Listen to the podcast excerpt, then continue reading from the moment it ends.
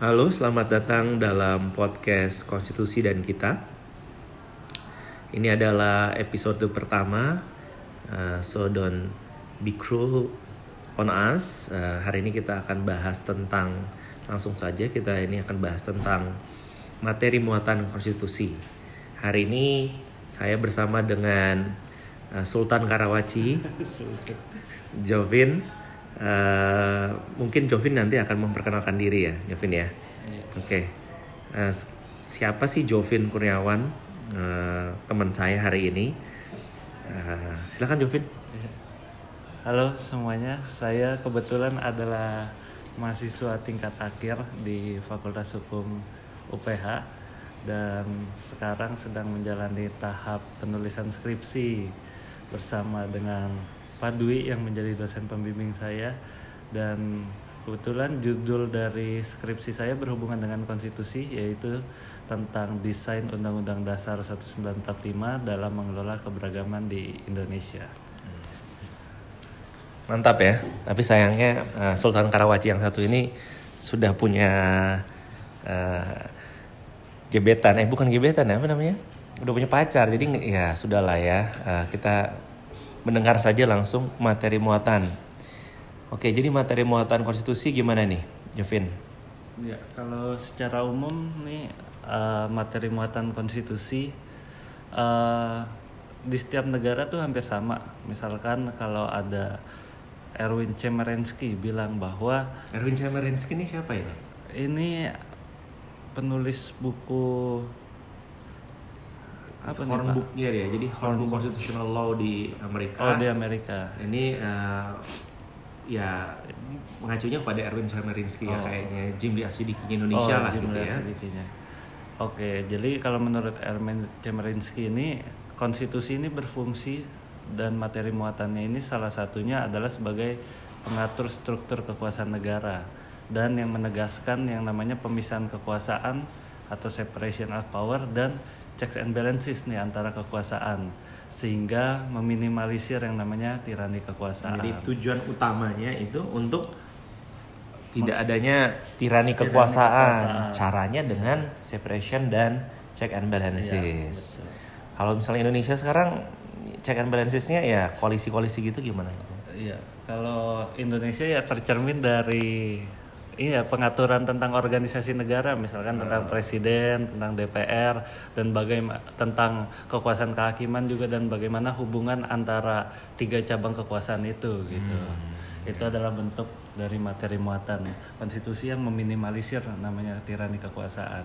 Oke, strukturnya bagus ya, peraturannya bagus, walaupun pelaksanaannya uh, sekarang nggak ada oposisi ya? Iya, nggak ada oh. oposisi sehingga cabang kekuasaan misalkan ya setidaknya legislatif dan eksekutif itu diisi sama orang yang kelompok itu itu aja gitu sehingga hmm. yang sebenarnya ditujukan untuk checks and balances nih mereka saling mengawasi dan saling uh, apa namanya menyeimbangkan gitu tapi sekarang tampaknya nggak terjadi karena orang kelompoknya sama gitu okay.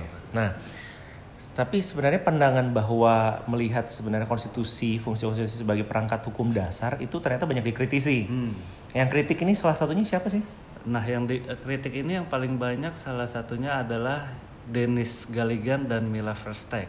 Hmm. Jadi Dennis Galigan dan Mila Verstek ini ya penulis konstitusi kok modern ya kontemporer yeah. di atas tahun 2000 ya buku-bukunya dan mereka bilang bahwa konstitusi ini bukan cuma perangkat hukum dasar gitu seperti yang banyak dipahami oleh pemikir-pemikir sebelumnya nih di hmm. sebelum tahun 2000 lah bisa kita bilang hmm. dan mereka bilang bahwa konstitusi ini memiliki dua wajah yang satu benar sebagai hukum dasar yang mengatur kekuasaan politik tapi yang kedua adalah sesuatu yang terhubung dengan uh, keadaan empiris di masyarakat gitu. Hmm, keadaan empiris jadi konteks konteks ya kontekstual di dalam masyarakat itu sendiri ya, ya sebuah negara gitu ya. Betul.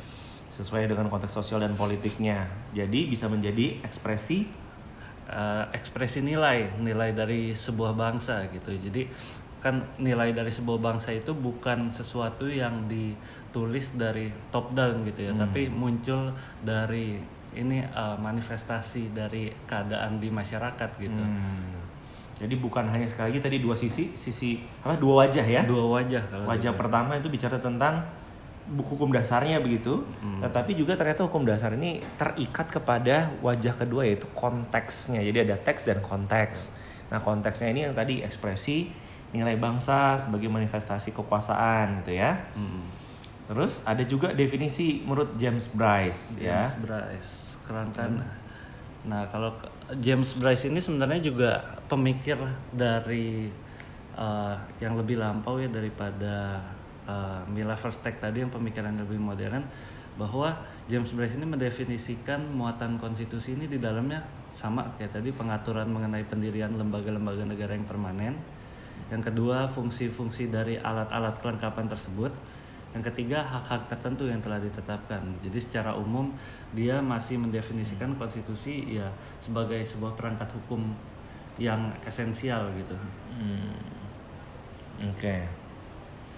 Nah, eh, kalau kita lihat kita bandingkan dengan Amerika mungkin ya. Kita bandingkan dengan Amerika sendiri contoh komparasi eh, konstitusi Amerika itu sebenarnya kalau dari salah satu ada dari pandangan ada pandangan ahli mengatakan bahwa ada tiga pokok masalah yang diungkap diatur di dalam konstitusi. Nah, ini mungkin Jovin gimana? Jovin? Iya.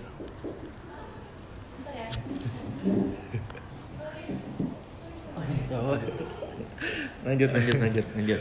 Ya kalau dari uh, pakar Amerika itu Roscoe uh, Tresolini dan Martin Sapirio Sapiro. Sapiro ya Sapiro ini dalam bukunya uh, menuliskan bahwa tiga pokok yang diatur dalam konstitusi Amerika khususnya ya sebenarnya seperti yang dibilang tadi sama bahwa di dalam konstitusi itu ada kerangka atau struktur pemerintahan lalu framework uh, framework gitu. or structure of government gitu ya. Betul. Yang kedua ada the power of the government, kekuasaan yang dimiliki oleh masing-masing struktur pemerintahan itu. Hmm. Dan yang ketiga adalah pembatasannya terhadap praktik kekuasaan pejabat pemerintahan agar hak individu dapat terjaga. Jadi memang hal-hal yang yang tadi ya wajah pertama bicara tentang struktur, bicara tentang apa tadi strak eh, apa Kekuasaan. kekuasaannya dan juga bagaimana restrain powernya itu jadi supaya tidak tidak tidak apa tirani kekuasaan itu.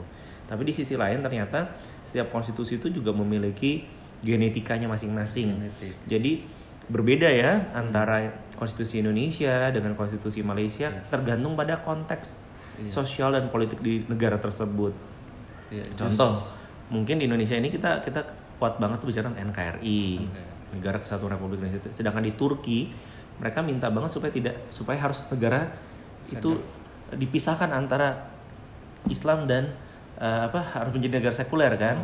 Nah, kayak misalnya juga di di di Prancis dia mengatakan bahwa negara mereka tuh konstitusi mengatakan harus republik. Kenapa? Karena mereka punya sejarah sakit hati kepada Louis ya kan. Jadi ada ada beberapa sejarah tentang ekspresi-ekspresi seperti itu. Oke, begitu dulu pendengar. Eh, ini episode pertama dan langsung berat mungkin. Jadi ya eh, ini sebagai apa namanya ya pembuka awal ya untuk selanjut selanjutnya. Oke, terima kasih untuk terus mendengarkan. Eh, salam eh, konstitusi. Salam.